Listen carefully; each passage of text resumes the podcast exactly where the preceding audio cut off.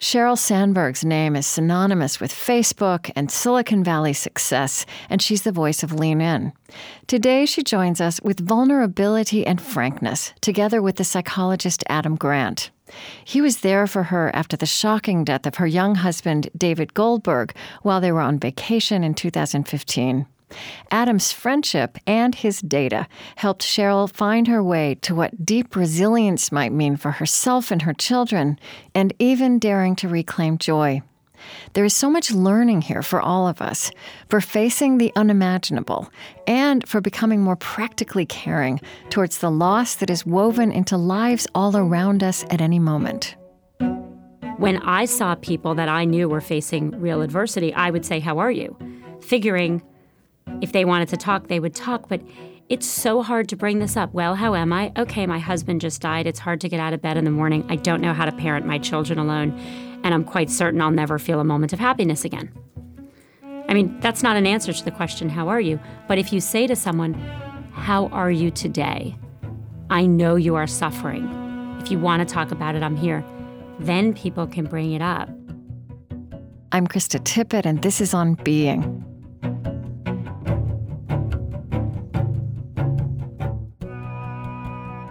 Sheryl Sandberg is the Chief Operating Officer of Facebook.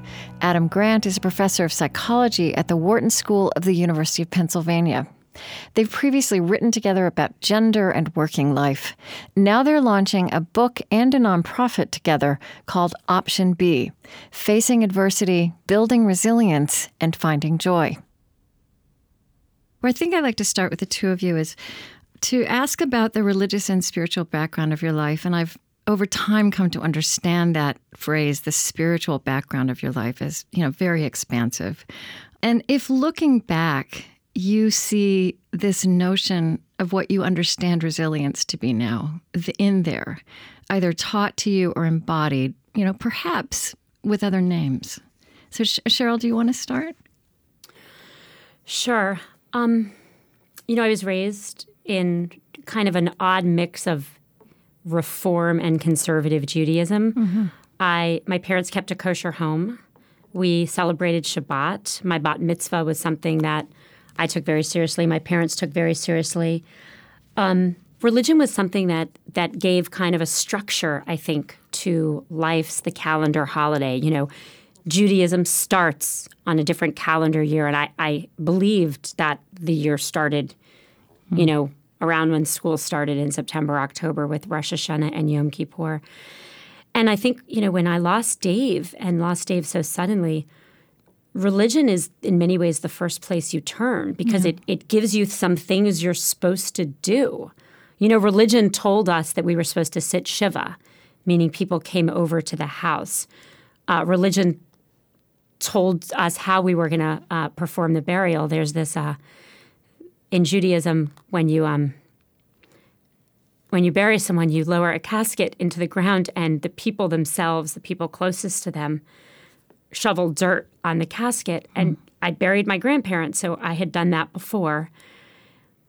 And in the face of something so sudden and so tragic, the traditions around the burial, the funeral, the Shiva, you know, impossible though they were to live through, I think were actually very important and very comforting because without them, I, I just would have had not known what to do. Yeah. That was, I think, hugely important because death, death ushers in such nothingness, such blank. Mm. I thought of it as a void, you know, sucking you in and pushing on my chest so I could barely breathe. And religion was something to hang on to in that void. Mm. Oh, there's a lot there. We'll we'll keep going with um, as we move forward. Adam, what? How do you think about the roots of resilience in your childhood, um, and if there's a spiritual way that you see that?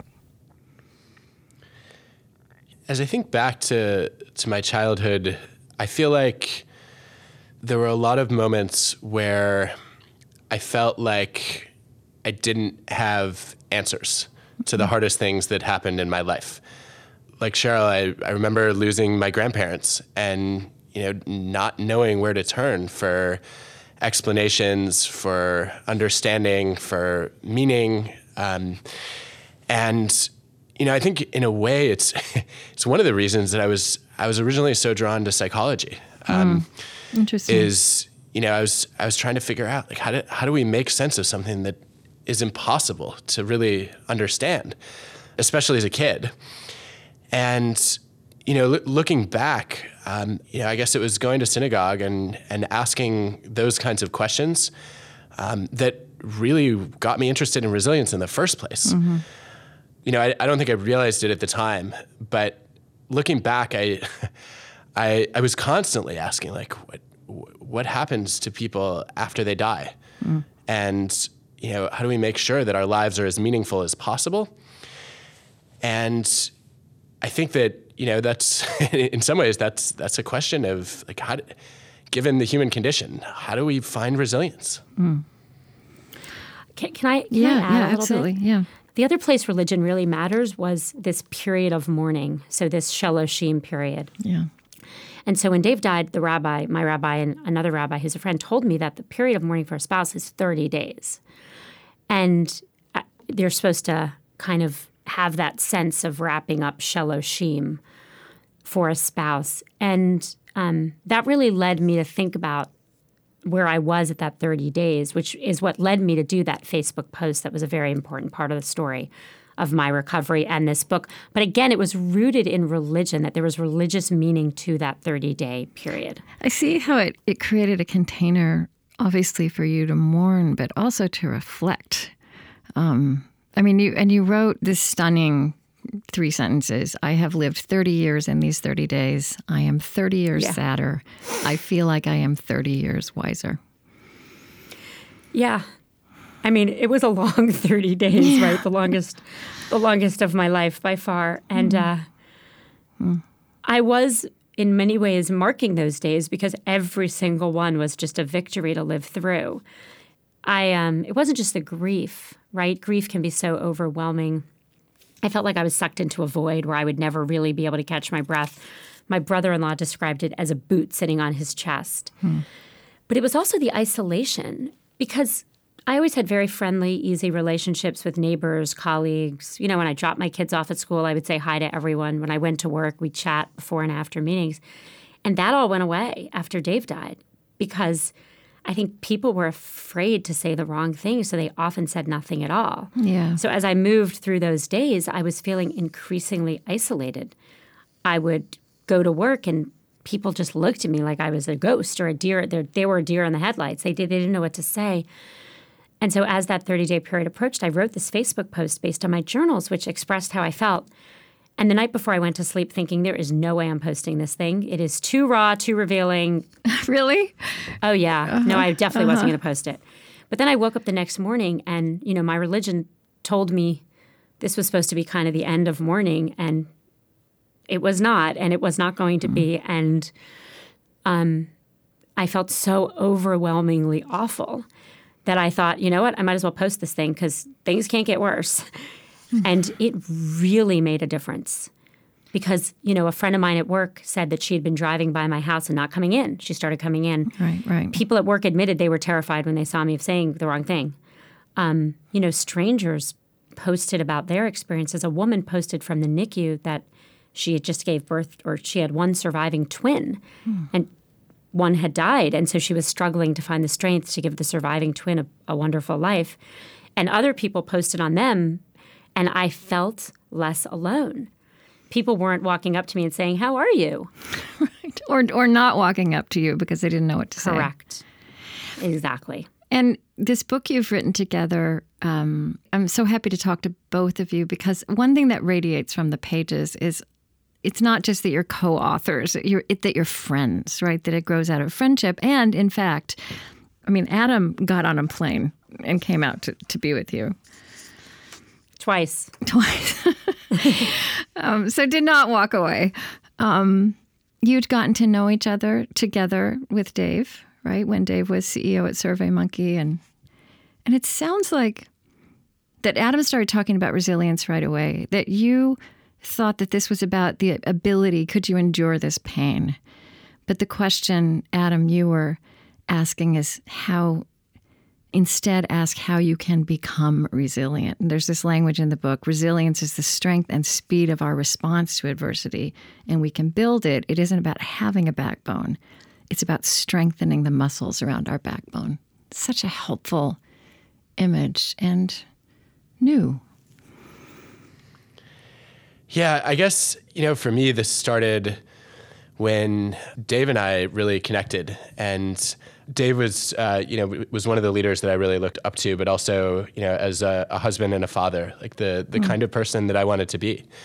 And uh, it was, I mean, it was just devastating for all of us um, when we got the news.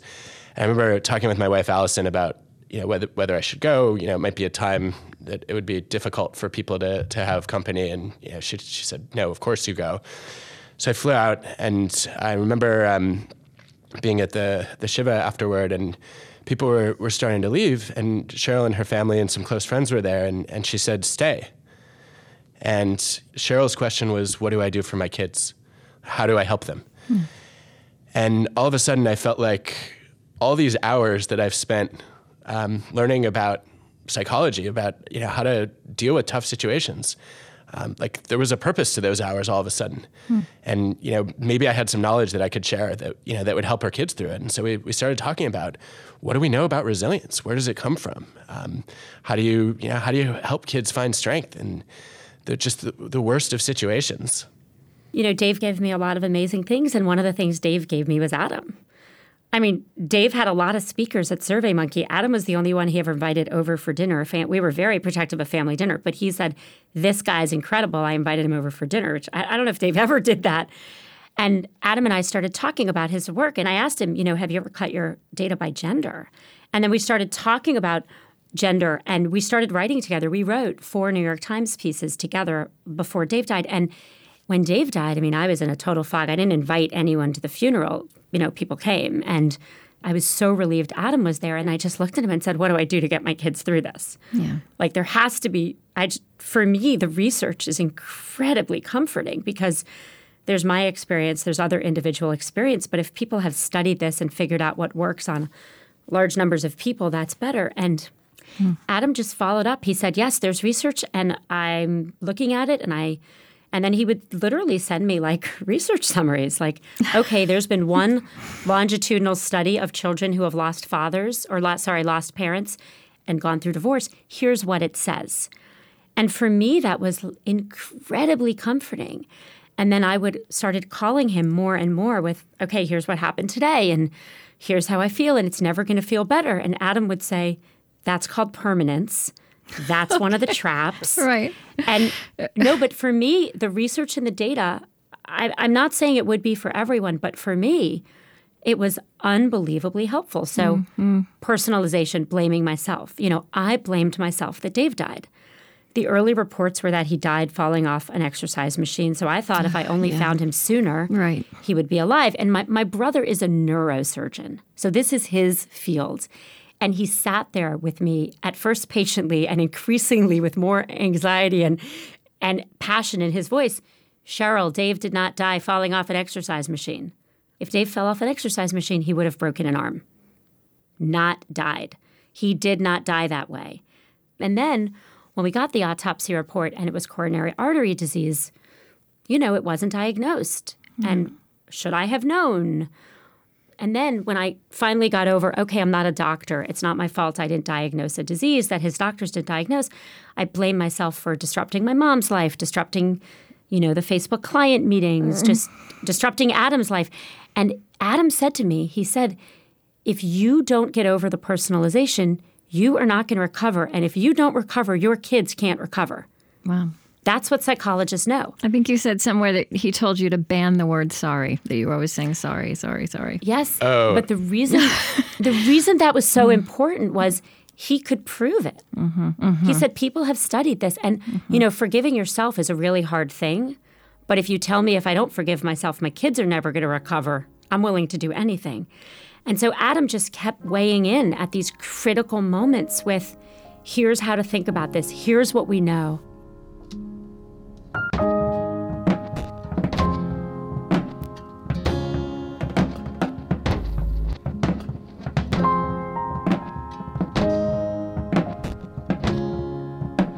Krista Tippett, and this is On Being. Today I'm with Facebook's Sheryl Sandberg and psychologist Adam Grant.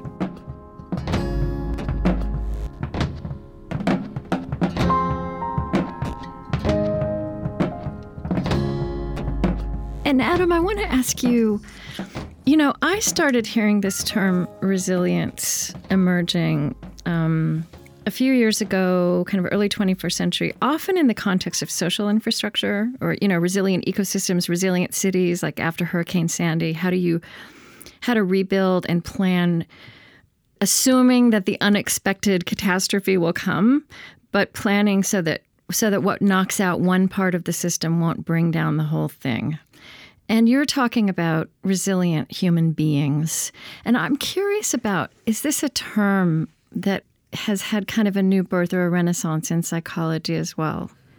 Yeah, it, it is. So it, it started to gain a lot of traction in the 1990s, uh, late 90s, when Marty Seligman, a colleague of mine here at Penn, uh, pioneered this this whole initiative on positive psychology. Mm-hmm. And he said, "Look, as psychologists, we know a lot about how to treat suffering you know, we can help people become less depressed and less anxious, but we don't know a whole lot about how to help people flourish. And you know, if like it's nice to cure some of the worst ills that people face in their lives, but what about really living the best lives we can? How do we do that? And there were there were a lot of a lot of experts who had been you know sort of already tackling this question, and and Marty brought them together, and resilience really grew out of a desire to say, look, it's it's not enough just to you know help people recover and you know try to mend them when they're broken. Yeah. Um, we need to understand how to help people find and build strength. Right. Uh, when you know when the the worst things happen to them, which they do.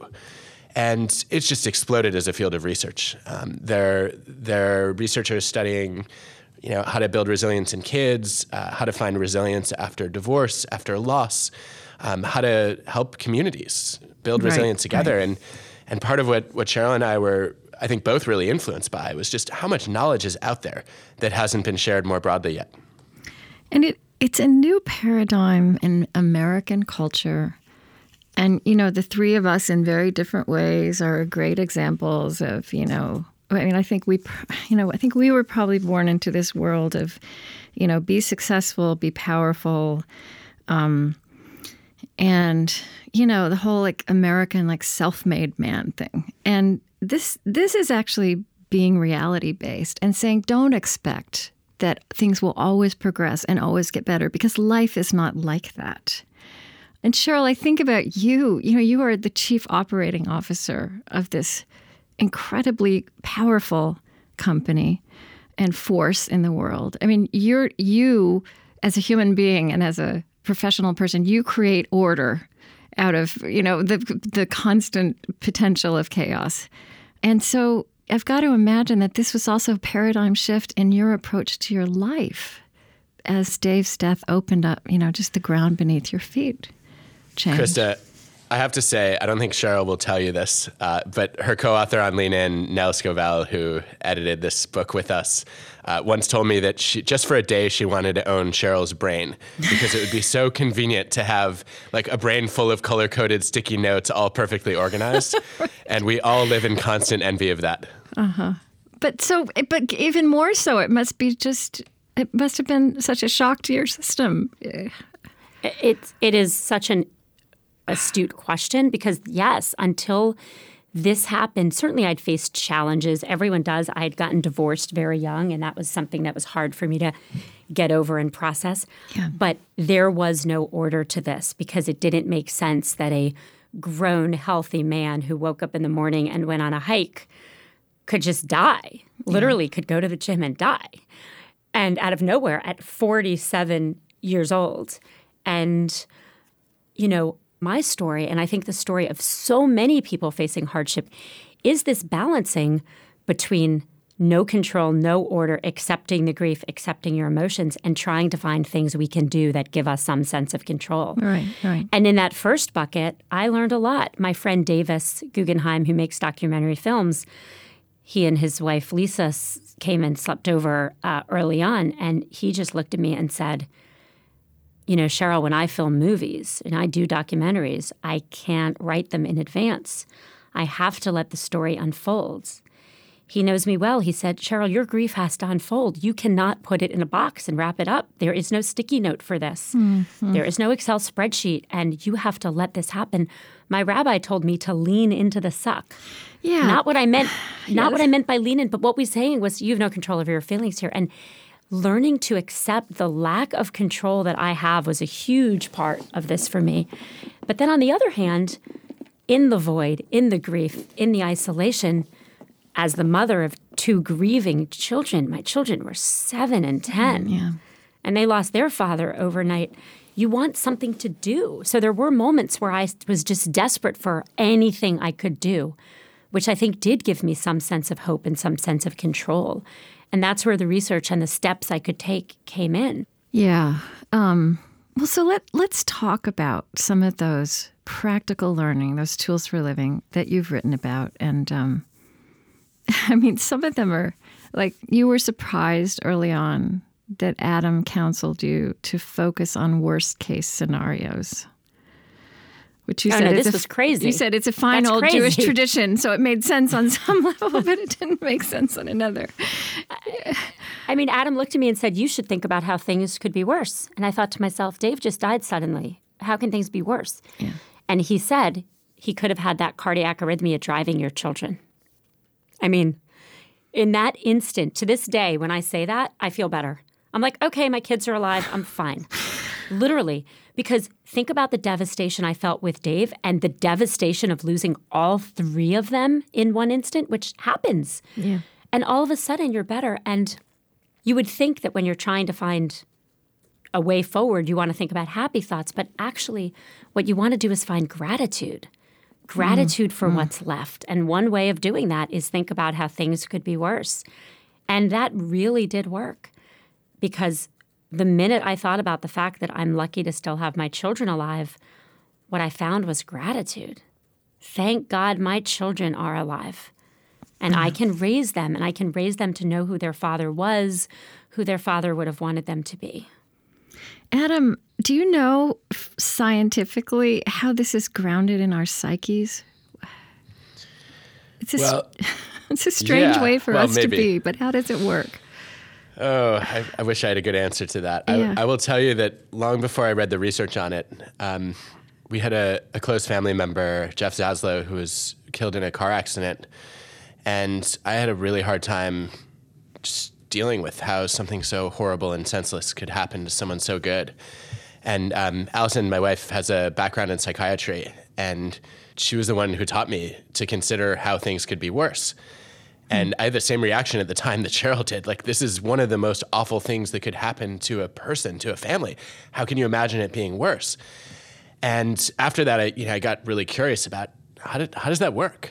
And I think the, I mean, there's there's an evolutionary story to be told about it, which is that, you know, we're we're wired to pay attention to bad things. Hmm. Right? Like if, right. prehistorically, right. if you see something moving in the jungle and you're like, huh, it's orange with black stripes and yeah. sharp things coming out of its mouth. I wonder if that could be a tiger, you would die. Whereas if you, right. if you immediately were like, tiger run, you would you would live and and sort of survive and pass on your genes. And I think because of that, like a lot of times bad is stronger than good. And when something bad happens, it's really hard to replace the negative thoughts with positive ones. Mm. Um, and so it's almost like the, you know, thinking about how things could be worse. It's like a, it's a trick uh, that we, we use to capture our attention because we're so good at focusing on what's going wrong uh, that then we can, we can sort of take advantage of that wiring as opposed to trying to work against it. Mm. And Sheryl, as you said, you have drawn both of you, you've drawn on a lot of data, but also a lot of other stories. I mean, there's a chapter called The Elephant in the Room. But, you know, what strikes me about that also is, and I think probably starting with that first Facebook post you wrote 30 days after Dave's death, um, it's not just that that elephant is, is in the room, but that you realize that unfathomable grief and loss are all around, walking around in all kinds of lives all around us. Did that, did that take you to something? Because you tell so many stories of things that people share with you or that you learn or that you see or take in in a different way. No, absolutely.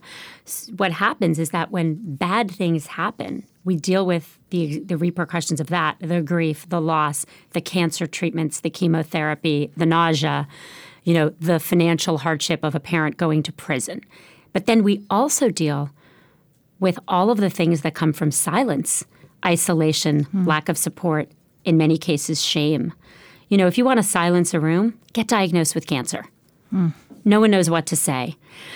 And you're right that there is a lot of adversity and a lot of hardship all around us, and it is not quiet in a room. It is an elephant and it is following us. And what it does is it cuts us off from the human connection we need to get through things when we most need it. And I realize, having been on the other side of this, I got this wrong many times. If I had a friend, and I had many friends who've been diagnosed with cancer over the years, I used to say, I know you're going to get through it. Right. And I would say it once and not mention it again. Okay. So what's wrong with right. that? A lot. They don't know they're going to get through it. So when I say, I know you're going to get through it, what I'm actually doing, I thought I was being hopeful. But what I was really doing was not acknowledging the state they're in because the little voice in their head is saying, You don't know that I'm going to get through it. I don't know. And then I would never mention it again because I thought if I brought it up, I was reminding them they had cancer. Losing Dave taught me how ludicrous that was. You can't remind me I lost Dave. I know that. So when no one says anything, I just feel alone. It's not that I forget. And so now what I do, you know, if someone gets diagnosed with cancer, and unfortunately this has happened many times since I lost Dave, I will say to them, I know you don't know if you're going to get through this, and I don't know either, but you're not going to go through it alone. I'm here to help you. Mm-hmm. I'm here to do it with you. Mm-hmm. And then the next time I see them, I will ask them, How are you feeling? Not how are you, but how are you feeling? How is it going? Do right, you want to right. talk about this? Right. And sometimes they do, and sometimes they don't. But I don't let the silence overtake our relationship. That's it's so helpful. I you also have this stunning sentence um, from somebody named Mitch Carmody. Um, our child dies a second time when no one speaks their name. Yeah, that that was um, one of the, one of the things that happened in the the months after Dave passed away was uh, people started sending you know all sorts of stories and interviews and quotes and poems and Sheryl shared a lot of the most moving and meaningful ones with you know with a group of family and friends um, which I think really really helped us know what she was going through. Yeah. And I, I know I was stopped cold when I read this. This was from a you know a father who who lost a child, and found that afterward people were afraid to mention it. Same thing that Sheryl was talking about. They didn't want to remind him, and he he wanted more than anything to remember his child, and that means we we have to have the conversation.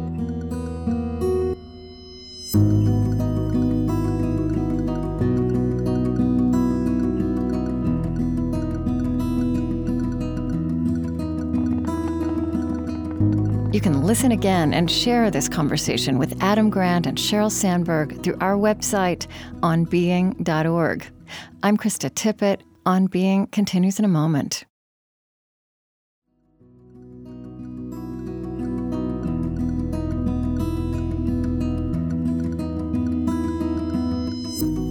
I'm Krista Tippett, and this is On Being. Today, a frank and vulnerable conversation with Facebook COO Sheryl Sandberg and Wharton psychologist Adam Grant. After Sheryl's husband, David Goldberg, died suddenly at 47, she found great comfort and guidance in Adam's friendship and his research into resilience. They've just launched Option B, a book and a nonprofit about the learnings that resulted. I want to read a paragraph in the book just because I, I feel like so many important, really practical tools have just been laid out. But here's another scenario you described. You said, People continually avoided the subject. I went to a close friend's house for dinner. And obviously, I know you're not saying that anybody means to to be doing right. This is just that we are we have to learn, right? Anyway, people continually avoided the subject. I went to a close friend's house for dinner, and she and her husband made small talk the entire time. I listened, mystified, keeping my thoughts to myself. You're right. The Warriors are totally crushing it. And you know who really loved that team? Dave. I got emails from friends asking me to fly to their cities to speak at their events without acknowledging that travel might be more difficult for me now. Oh, it's just an overnight? Sure, I'll see if Dave can come back to life and put the kids to bed. I ran into friends at local parks who talked about the weather. Yes, the weather has been weird with all this rain and death.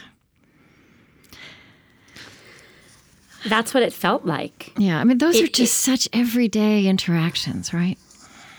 Yeah, and no one meant harm by it. No. And I saw myself in a lot of those missteps that people made to me.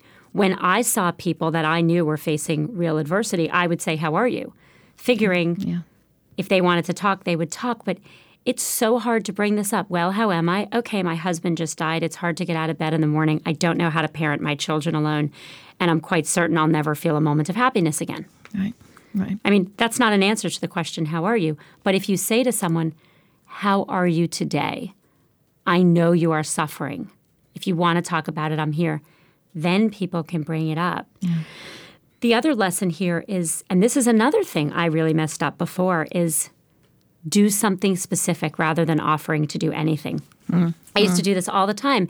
If anyone was going through something hard, I would say, "Is there anything I can do?" And I meant it. Right, I would have done anything they asked. Right. But you, if you ask that question, not on purpose, but you're kind of shifting the burden to the person who needs the help. And it's hard to ask. It's hard to ask for the big things. It's hard to ask, you know, please make sure my kids and I are invited to somewhere for Thanksgiving dinner because if it's going to be just the three of us, that's going to be unbearably sad. Yeah. Don't leave us alone for the Jewish holidays for the next 20 years. You can't ask that, or I couldn't.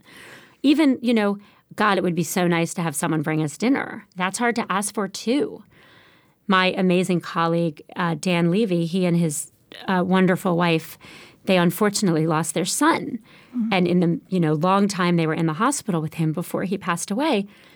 You know, he had some great examples. Friends would text him, "What do you not want on a burger?" Or "I'm in the lobby of the hospital for a hug for the next hour, whether you want one or not."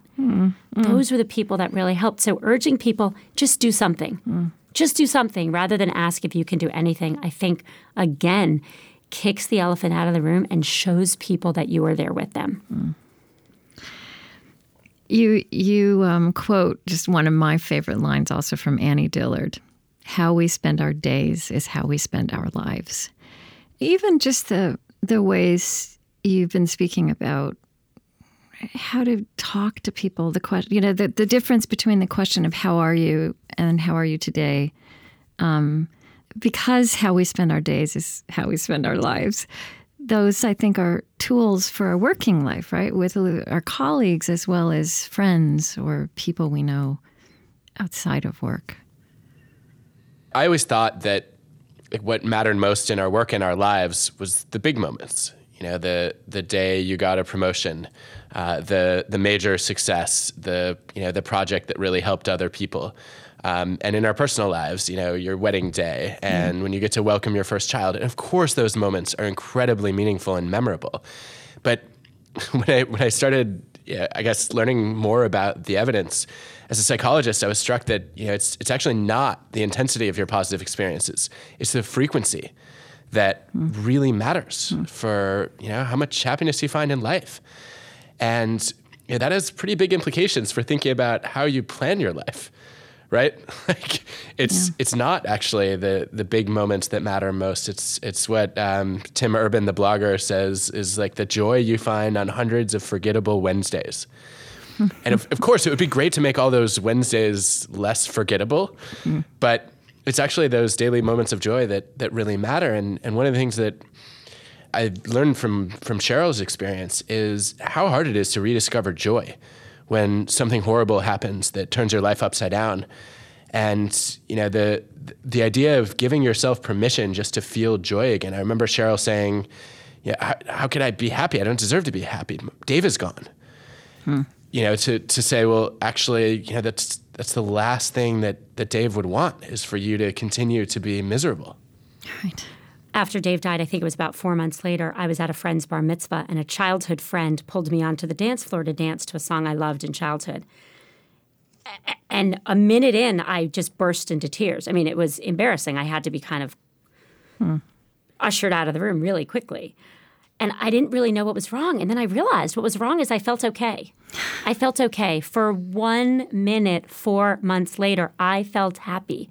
And I felt so guilty feeling happy. And the very next day, I was in Washington. My kids and I went to visit Adam and Allison and their kids. and I told Adam the story. And he looked at me and said, Well, of course you haven't felt happy. You don't do a single thing that would make anyone happy since Dave died. You don't do a thing. Mm. He said, You're waiting to feel better to do something that will make you happy, but really it goes the other way. And what he said was, let's let's talk about what you do, right? You go to work, you take care of your kids, you write in your journal and cry. Those are all important things. Hmm. But you have to give yourself permission to watch TV, play a game, mm. even these little things. And the, the big aha of I think I was waiting to feel better to feel happy. Well, I couldn't go out to dinner with anyone because oh. I might cry, or right. I couldn't watch a TV show because it would remind me of Dave. You actually find happiness in the small things by taking those steps. I started watching TV again. I started watching Game of Thrones again. Yeah. I decided I was going to take things back. My kids and I would take things back. One day I took Settlers of Catan off the shelf. You know, Dave Dave last time I saw him, we were playing that game. Mm. That was the game the four of us played all the time. And I looked at my kids and I said, Who wants to play? And they hmm. just looked up and said, We do. We haven't played in so long. right. and then my daughter went for gray to be gray, and Dave was always gray. And my son said, You can't be gray. That was daddy's color. And she mm. said, But I want to be gray. And I said, Yes, you can, because we're going to take it back. Mm. We're going to be gray. You're going to play gray in daddy's honor. And we took it back. We took back Catan. We took back gray. I took back Game of Thrones. We took back Scrabble we took back cheering for the sports teams Dave loved. And it actually, those little things add up, not just to moments of happiness, but because you can have moments of happiness, moments of strength. And mm. the thing is, I really needed permission. I felt guilty. I felt guilty. And this is a common reaction to adversity. Someone dies, even when we had nothing to do with the death, we have survivor guilt. Someone loses their job, other people, you know, if you didn't lose your job, how can I be happy when my friends lost a job? Someone goes to prison, I have my freedom, how can I be happy? And along with all the hardship we face, you know, this guilt is a thief of joy. Mm, mm. My brother in law, in an unbelievably generous move, called me months after Dave died, you know, crying. I could hear it in his voice saying, All Dave ever wanted was for you to be happy. Mm. Don't take that away from him in death.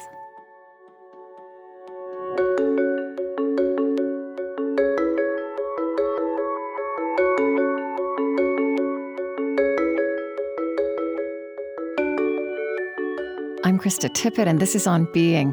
Today I'm with Facebook's Sheryl Sandberg and psychologist Adam Grant.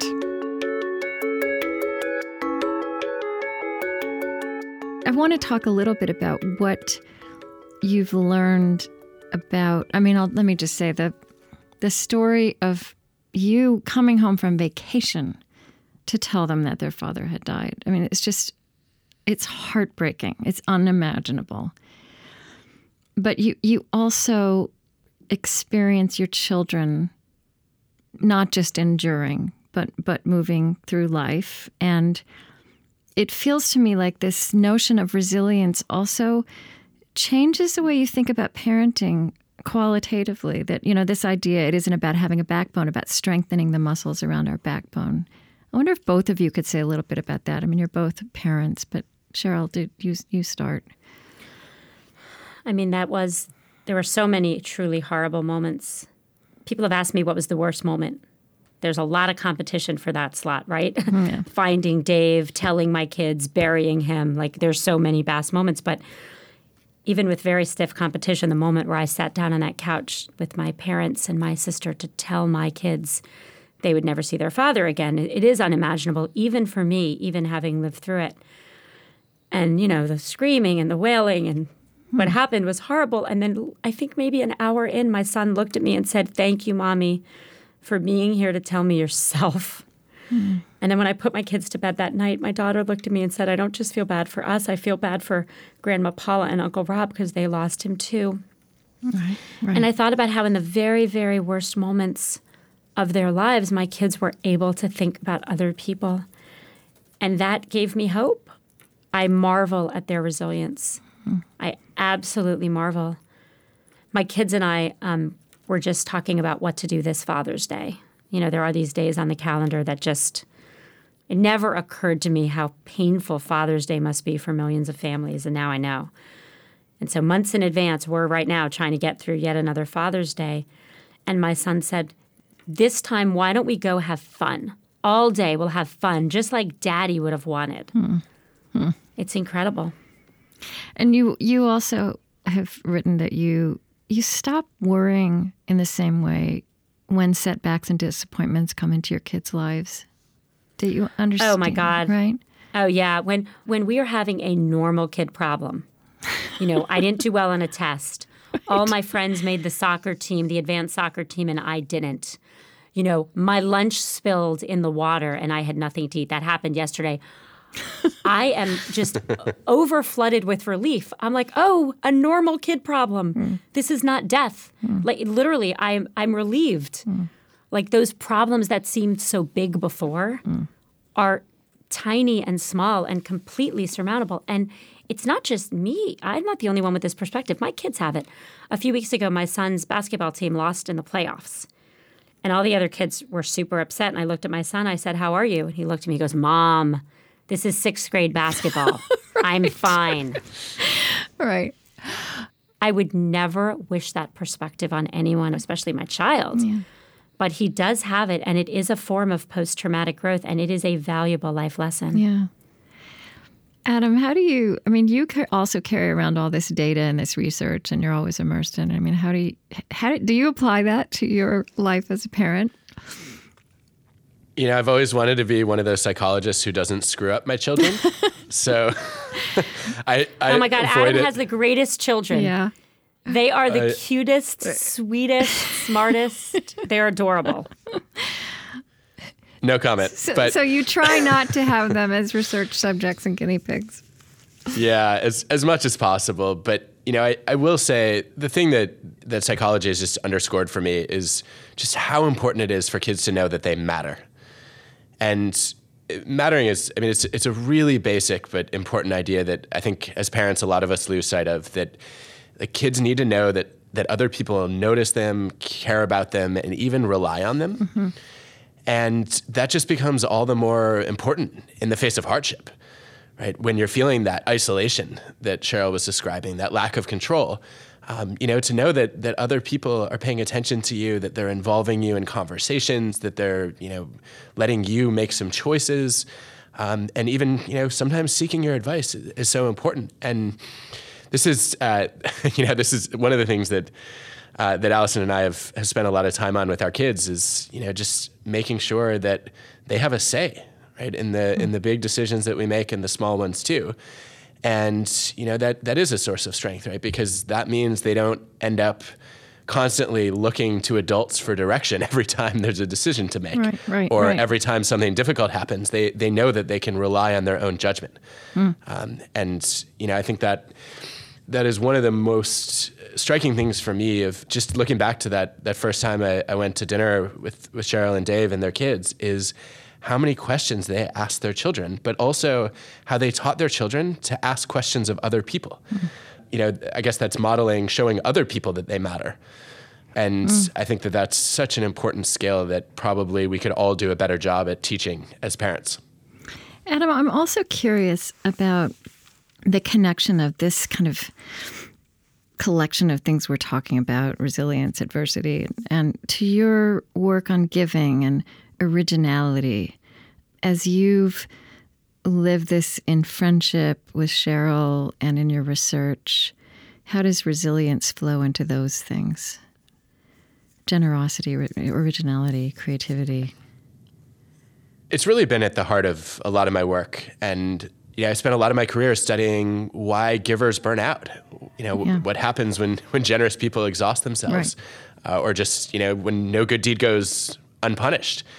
And what you need in that situation more than anything else is, you know, the strength to persevere. Um, you need places to find energy, you know, to rejuvenate your motivation. And, you know, as far as originality is concerned, um, I don't know a creative person who has not faced just extreme rejection and failure and disappointment over and over and over again. And you know the ability to persist, to keep trying, to try new ideas, new ways of solving problems. Um, is one of the the strongest forces that that drives whether people are able to move the world around them. And so, yeah, I guess I, I've come to think of resilience as a critical skill for living a meaningful life and for living it according to your own values. Mm. Mm. And uh, I think I'm now much more aware of that than I was before. Yeah, I, I actually wanted to um, come to a close with the notion of wisdom, which is connected to a meaningful life, and which it seems to me throughout your writing, it's that resilience is also a building block of wisdom as much as it is healing and, and kind of surviving and flourishing. You know, wisdom can be connected to things like knowledge and accomplishment, certainly. But those are things you can point at, right? You can, you can point at somebody and say they're knowledgeable, they're intelligent, they're, they're accomplished. But that the measure of wisdom is the imprint that a life makes on other lives around it. And I thought of that, Adam, when I was reading something you wrote about Dave after his death. You said, I don't believe this happened for a reason, but it has given us all a reason to be more present parents, more loving spouses, more supportive friends, and more caring leaders. The overwhelming sentiment from everyone who knew Dave is that he inspired us to be better human beings. And he had that effect on us throughout his life, long before we lost him. Yeah, I, I, gosh, there's very, very little to add to that. I will just say that Dave was extraordinary in many ways, and he just he saw the good in everyone, and he went out of his way to be a friend to so many people and, you know, I guess um, my hope is that that comes through in the way that Sheryl has gone on to help people um, with the wisdom that she gained that she never wanted to gain, but she did. And, um, you know, I think that's a beautiful thing. There's this. Well, one yeah, thing. Go on. Sorry, one thing that's really at the heart of this book is post traumatic growth. Yeah. And Adam Adam sharing with me the research on post traumatic growth, which I then, you know, learned. Yeah. Can you grow from trauma? And you absolutely can. And that doesn't mean you shake the growth. I'd much rather have Dave and give back all the growth. But since that's not an option, we grow. We grow by by strengthening. I know I'm stronger than I was before because I've lived through this, and my kids do too. Yeah. We grow because we have deeper relationships, more meaning. My work at Facebook has more meaning.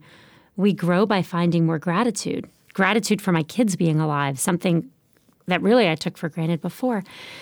I think one of the questions we are asking in this book is can you have pre traumatic growth?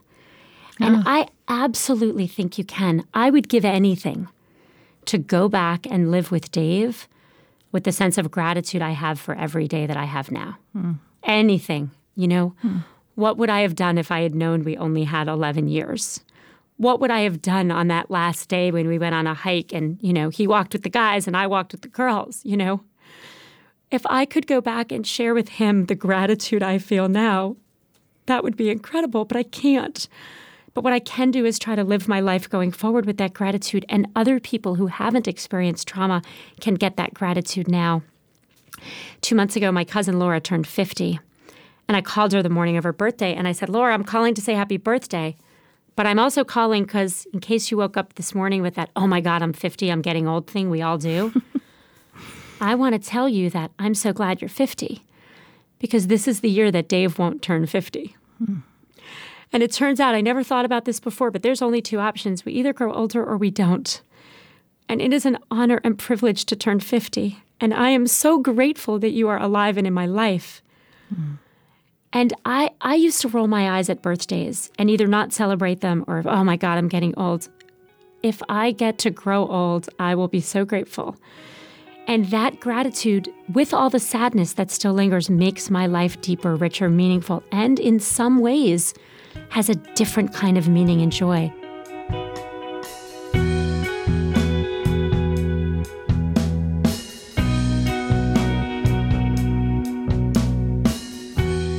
Sheryl Sandberg is Chief Operating Officer of Facebook, author of Lean In, and founder of leanin.org.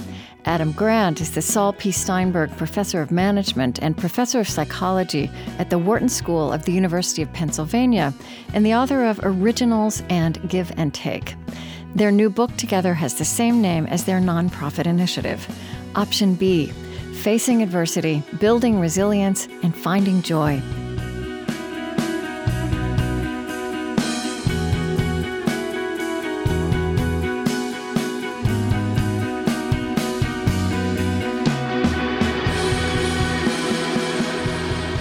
On Being is Trent Gilliss, Chris Heagle, Lily Percy, Mariah Helgeson, Maia Tarrell, Marie Sambilay, Bethanie Mann, Selena Carlson, and Riksar Wangchuk. Our lovely theme music is provided and composed by Zoe Keating. And the last voice you hear singing our final credits in each show is hip hop artist Lizzo. On Being was created at American Public Media. Our funding partners include the John Templeton Foundation, the Fetzer Institute, helping to build the spiritual foundation for a loving world. Find them at fetzer.org. Kalliopeia Foundation, working to create a future where universal spiritual values form the foundation of how we care for our common home the Henry Luce Foundation in support of public theology reimagined, the Osprey Foundation, a catalyst for empowered, healthy, and fulfilled lives, and the Lilly Endowment, an Indianapolis based private family foundation dedicated to its founders' interests in religion, community development, and education. On Being is distributed by PRX, the Public Radio Exchange, and is a Krista Tippett public production. Ah.